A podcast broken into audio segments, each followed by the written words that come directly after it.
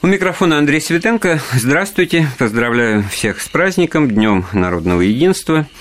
4 ноября.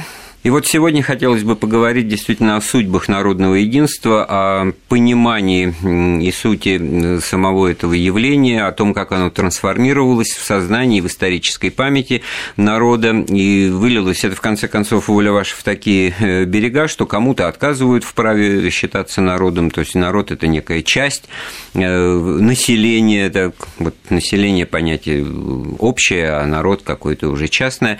Разберемся с этим э, с нашим э, гостем, философом Александром Цепко. Александр Сергеевич, приветствую вас. Добрый день. И вот что хотелось бы для начала обозначить, что мы попытаемся исторический контекст здесь э, выдерживать и начнем действительно с начала 17 века, со смутного времени, с 1612 года, собственно, и дата празднования Дня народного единства приурочена к очень важной к очень важному событию, изгнанию поляков из московского Кремля. Это, в свою очередь, э, событие не означало окончание смутного времени, но было очень показательным. Тогда вот ну, в общем-то, как дважды два было ясно, что эта победа – результат э, народного единства – невзирая на классовые феодальные разграничения, которые ну, доминировали в сознании людей тогда, вот победила идея, общенародная идея э, независимости и самостоятельности. И вот как это дальше, так сказать, э, это, это достижение использовалось, приумножалось или наоборот его растиражировали, его расплескали по дороге, вот какие здесь были пики и провалы. Вы согласны с тем, что 1612 год – это момент народного единства, единства, и вот этот феномен, он нас был осознан современниками, или это позднейшее понимание, которое как бы мы привносим в деятельность людей? Я думаю, что это действительно уникальное событие, очень красивое событие, кстати, русской истории. Э, было осознанно, потому что посмотрите, что писали русские книжники о смутном времени, о Иване Грозном. Как ни странно, очень либеральная позиция. Ивана Грозного осуждали все это время время за разбой, за пьянство, э, за насилие, ну, слова-то насилия нет, но там убийство и так далее. И вот э, отторжение от этого распада нации, ну, нации, в общем, наверное, не было, наверное, после уже вот того, что произошло, нация в конце концов появилась, э, вот, и это был протест против этого, это появилось какое-то чувство национального единства, желание спасти свою страну, защитить свое достоинство, противостоять этим бесконечным самозванцам, этим э, пира чумы, это каждый очередной самозванец, это и вот это какой-то противостоять распаду, распаду только что формирующейся нации, и поэтому это прекрасное событие, и действительно мини, ну, там вот, там Посадский, там Купец, там вот торговый, свободы, торговый да? человек, Пожарский, вот представитель дворянского рода, значит, княжеского рода, и все это вдруг... Вот если бы их не было, их нужно можно было бы просто придумать. Их придумать, но это была история. Посмотрите, это. Э, Нижний Новгород, это, это городской сход, это вот мы говорим, ну это что же вечи? Они собрались, решили. Сначала решили 30%. Посмотрите, какая жертвенность. Все торговые люди давали по 30% собирали, потом было мало, еще добавили 12%. Это способность самопожертвования. Своих капиталов капиталов. Вы капиталов, реально, ну, э, э, от доходов, от прибыли, от Процент дохода. Процент слово такое мелкое и низкое, а вот это так, заложено нет, кстати, жены вот детей. Я, да. я спорил на эту тему с этими, даже спорил с Всеволодом Чаплиным по эту тему, вот, что русскому человеку не свойственно, э, вот, что вот человек, если он занят торговлей, думает о прибыли, то он не готов к каким-то порывом. Все это вздор. Вот эта вся история показывает, как раз инициатива шла торговых людей, людей, которые думали, кстати, о процентах, умели считать, э, но тем не менее, то есть люди связаны, но это еще не капитализм, но это притеча капитализма и так далее, э, люди, которые э, самостоятельные, свободные, то есть лучи и качества, на которых строится, кстати, вся европейская цивилизация, там им было присуще, и они решили спасти страну, жертвовали собой собой, жертвовали жизнью. Э, сначала же Пожарского позвали, потом было снова собрание, Минина избрали вторым человеком. Это такой союз людей разных сословий. Это прекрасное событие, оно достойно праздника. Вот немножко исторического контекста я сюда добавлю. Это было второе по счету ополчение народное, и все как так или иначе знают о том, что оно второе, но при этом думают, что первое не состоялось, провалилось и куда-то делось, но это не так, потому Правильно. что лидеры первого э, ополчения в главе с боярином Трубецким, они существовали, и потом даже получился вот такой акт благородства, чистоты э, помыслов и действий э, Дмитрия Пожарского, который плоды победы своей над поляками вручил вот более старшему и по происхождению, и по природе своего участия в политическом действии тех времен Трубецкому, а сам оказался только второй величиной или вторым номером да, в этой новой власти.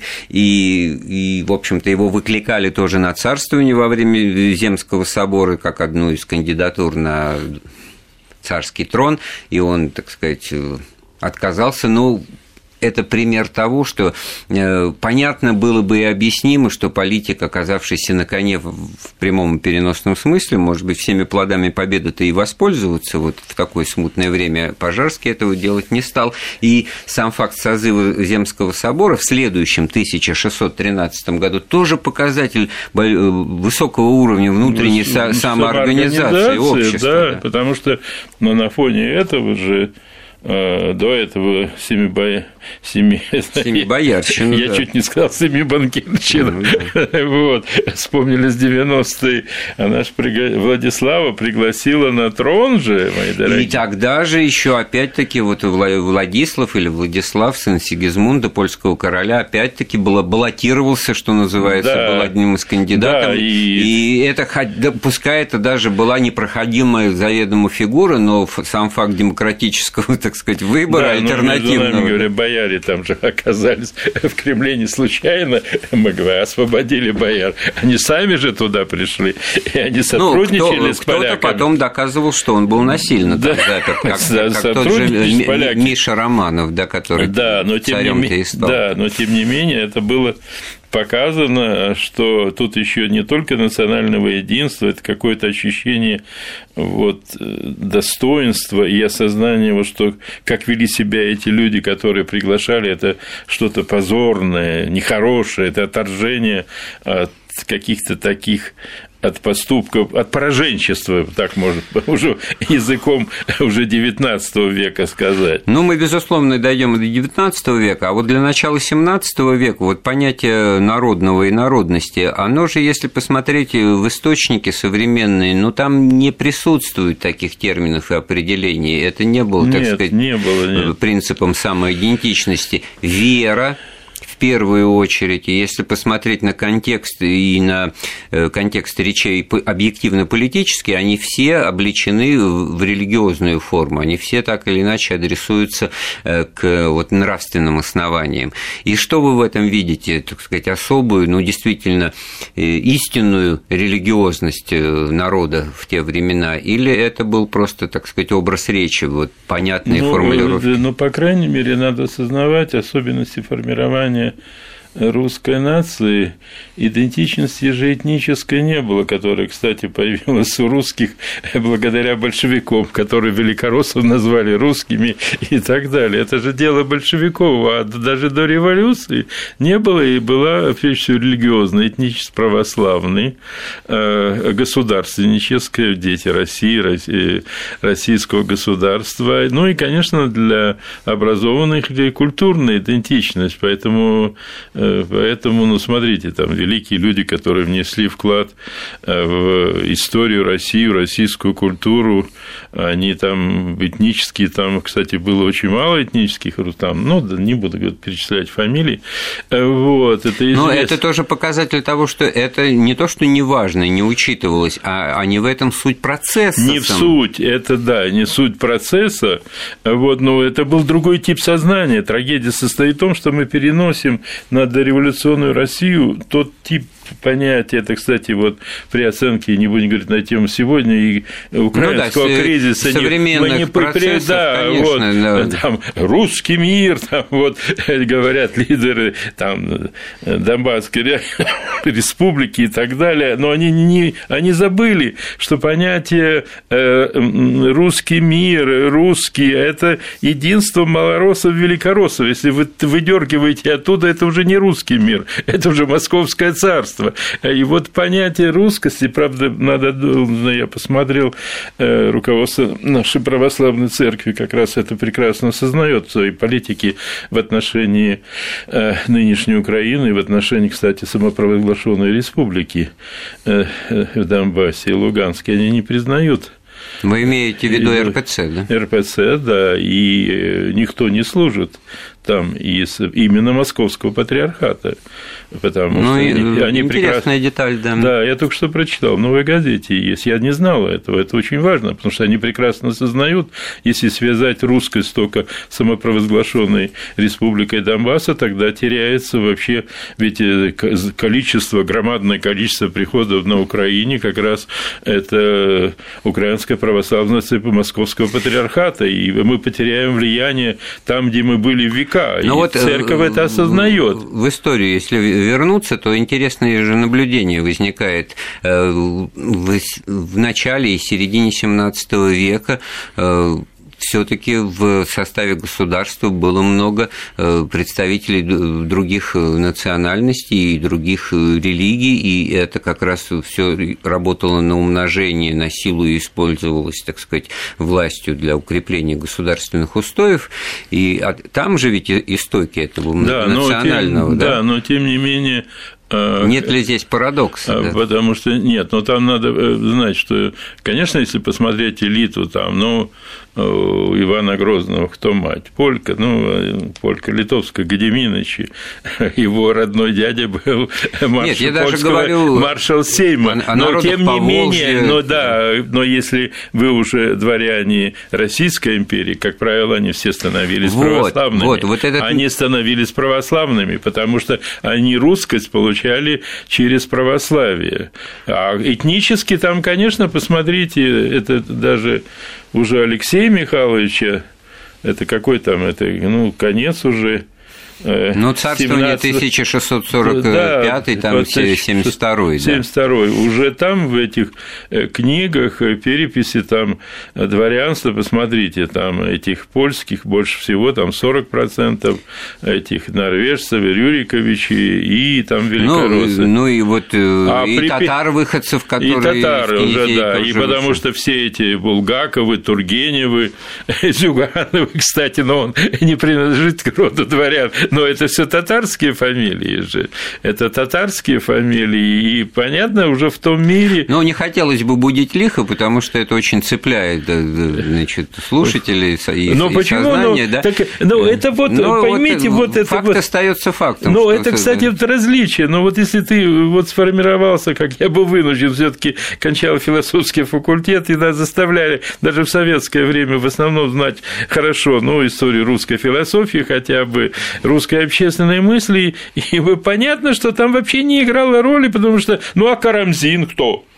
Мурза, под... Кара Мурза. Кара да. Мурза, да. Ну и что? Ну так это первый, первый русский интеллектуал, если серьезно. Ничего лучше не было написано в России, чем его там. Да вот народная мудрость поскреби русского, и там если... и ототрешь ты нет, ну, эт... да? нет, этнически там не очень получается, потому что исследования показывают, что э, велите было много, но в, ну, там, э, в генах, то есть вот э, там как раз не больше, чем 2-3 ну, в, в, в эти калькуляции, что не вдаваться надо, тут никому это как ничего раз не вот докажешь. до революционной да. России это не играло никакой вот. роли. И очень интересно, а играла роль вот эти социальные лифты, вот это вот продвижение по сословной иерархии, которые, так сказать, работающая модель была. И в этом смысле феодализм XVII века, на котором, так сказать, и Петр I преобразование своей ну, ну, построил. Вот табель рангов да.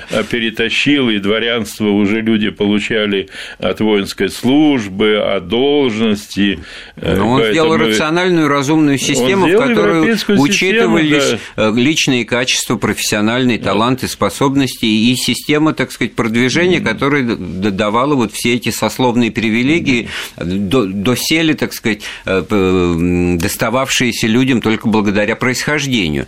И в этом смысле же тоже Петровская эпоха, это, если, так сказать, ее, так сказать, ну, немножко карикатурно, если угодно, представлять, засилие иностранцев, вот они хлынули, так сказать, совершенно со всех сторон во все окна и форточки, которые только не были открыты, и при этом умножали э, русскую, русскость при этом умножали силу русского, именно российского государства. И вот это понятие «обрусевший немец», да, это же вот просто красной нитью проходит уже через историю России 18-19 веков, сколько мы здесь можем назвать имен, которые тоже, вот, так сказать, уже не, не татарских корней, а тут уже Фанвизин, Даль там и... Да, и ну так. вот вы вспомнили, я по поводу этих корней, значит, сестра моей прабабушки приезжала из Лондона, мне уже было 15 лет, а по, по, ну, по дедушке, по, по линии отца, они потомки вот этого Андриана Карповича Денисова, этого знаменитого адъютанта, генерала-лейтенанта, героя там, Альп и так далее. И она мне вбивала в голову, но мы все таки были не столбовые дворяне, а вот потому что он был всего лишь сотник, он охранял там Суворова, и он защитил Суворова и получил дворянство, а вот его брат, граф Орлов, уже тоже родной брат этого моего пращура. А вот он женился тогда на Орлова, это и получил настоящее графство. А вот мы были неполноценны. То есть это, это было, что-то передавалось у них испокон веков.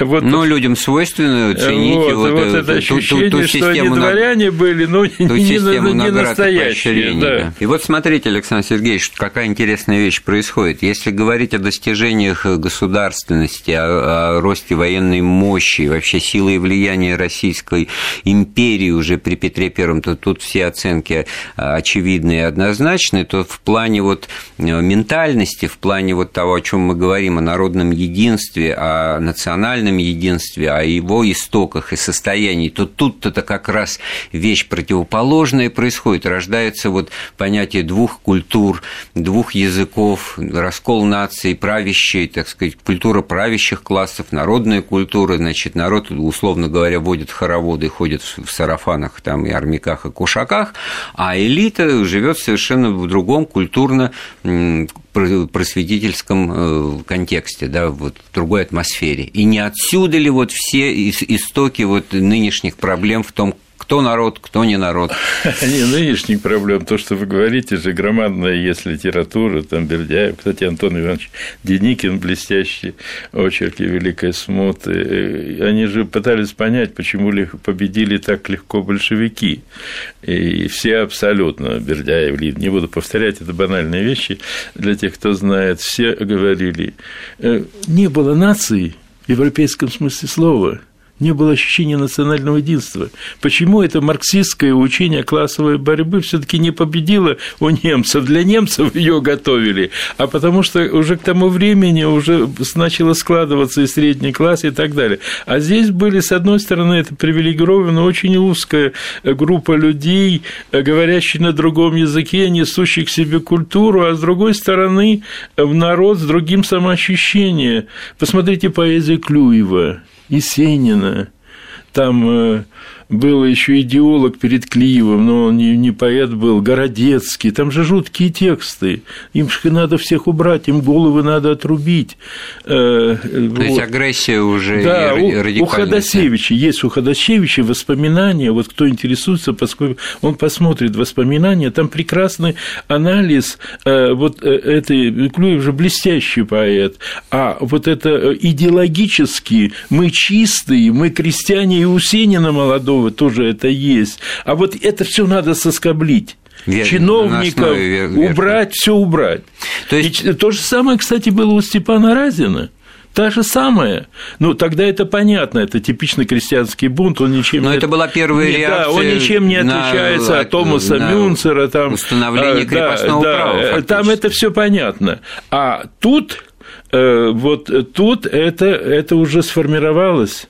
И большевики на этом и выиграли. Но трагедия, я доведу мысль до конца, это очень важно, что вот эти модные ныне учения об особой русской цивилизации, которые они вот проповедуют вот эту идею, которая, кстати, была закреплена окончательно уже большевиками, что народ это только трудящиеся, а это все эксплуататоры или те, кто их эксплуатирует, то есть интеллигенция. Или ну, тот, кто это да, обосновывает. Да, это вся. И вот трагедия состоит в том, что СССР распался, якобы была антикоммунистическая революция, но понятие народ до сих пор у нас нас включается тот, кто работает руками, кто беден и так далее. У нас до сих пор, это, кстати, слабость, мы вышли из коммунистической истории с тем сознанием, только уже гипертрофированным, что интеллигент, э, мне там довелось, я все таки больше там двух лет прожил в Польше, меня поразило, там нет этого разделения.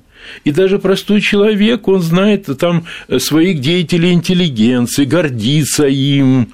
Э, и поэтому, когда там э, ну, кончилась советская власть в 89-90 году, на поверхность вышли представители, там, прежде всего, конечно, католической интеллигенции, отнюдь, э, которых знали, которых воспринимали как свою национальную элиту. Там не было такого, хотя тоже было и левое, и классовое сознание, но оно не было в такой форме, какой было в России. Поэтому я кончаю действительно, э, э, с одной стороны, ну, все говорили, Петр создал, Ленина создал Октябрь, он создал два класса, две нации создал, и это могло кончиться. Кстати, обратите внимание, вот если перечитать э, это вот лекции по русской истории, лекцию, которую писал Карамзин Александру Первому, там есть страшные предупреждения, что, с одной стороны, крепостное право противоестественное – вот. Но, с другой стороны, его нельзя отменить, потому что мы погибнем. Вот это, как ни странно, у него есть 100, а это какой 1800 какой-то первый год, я не помню какой,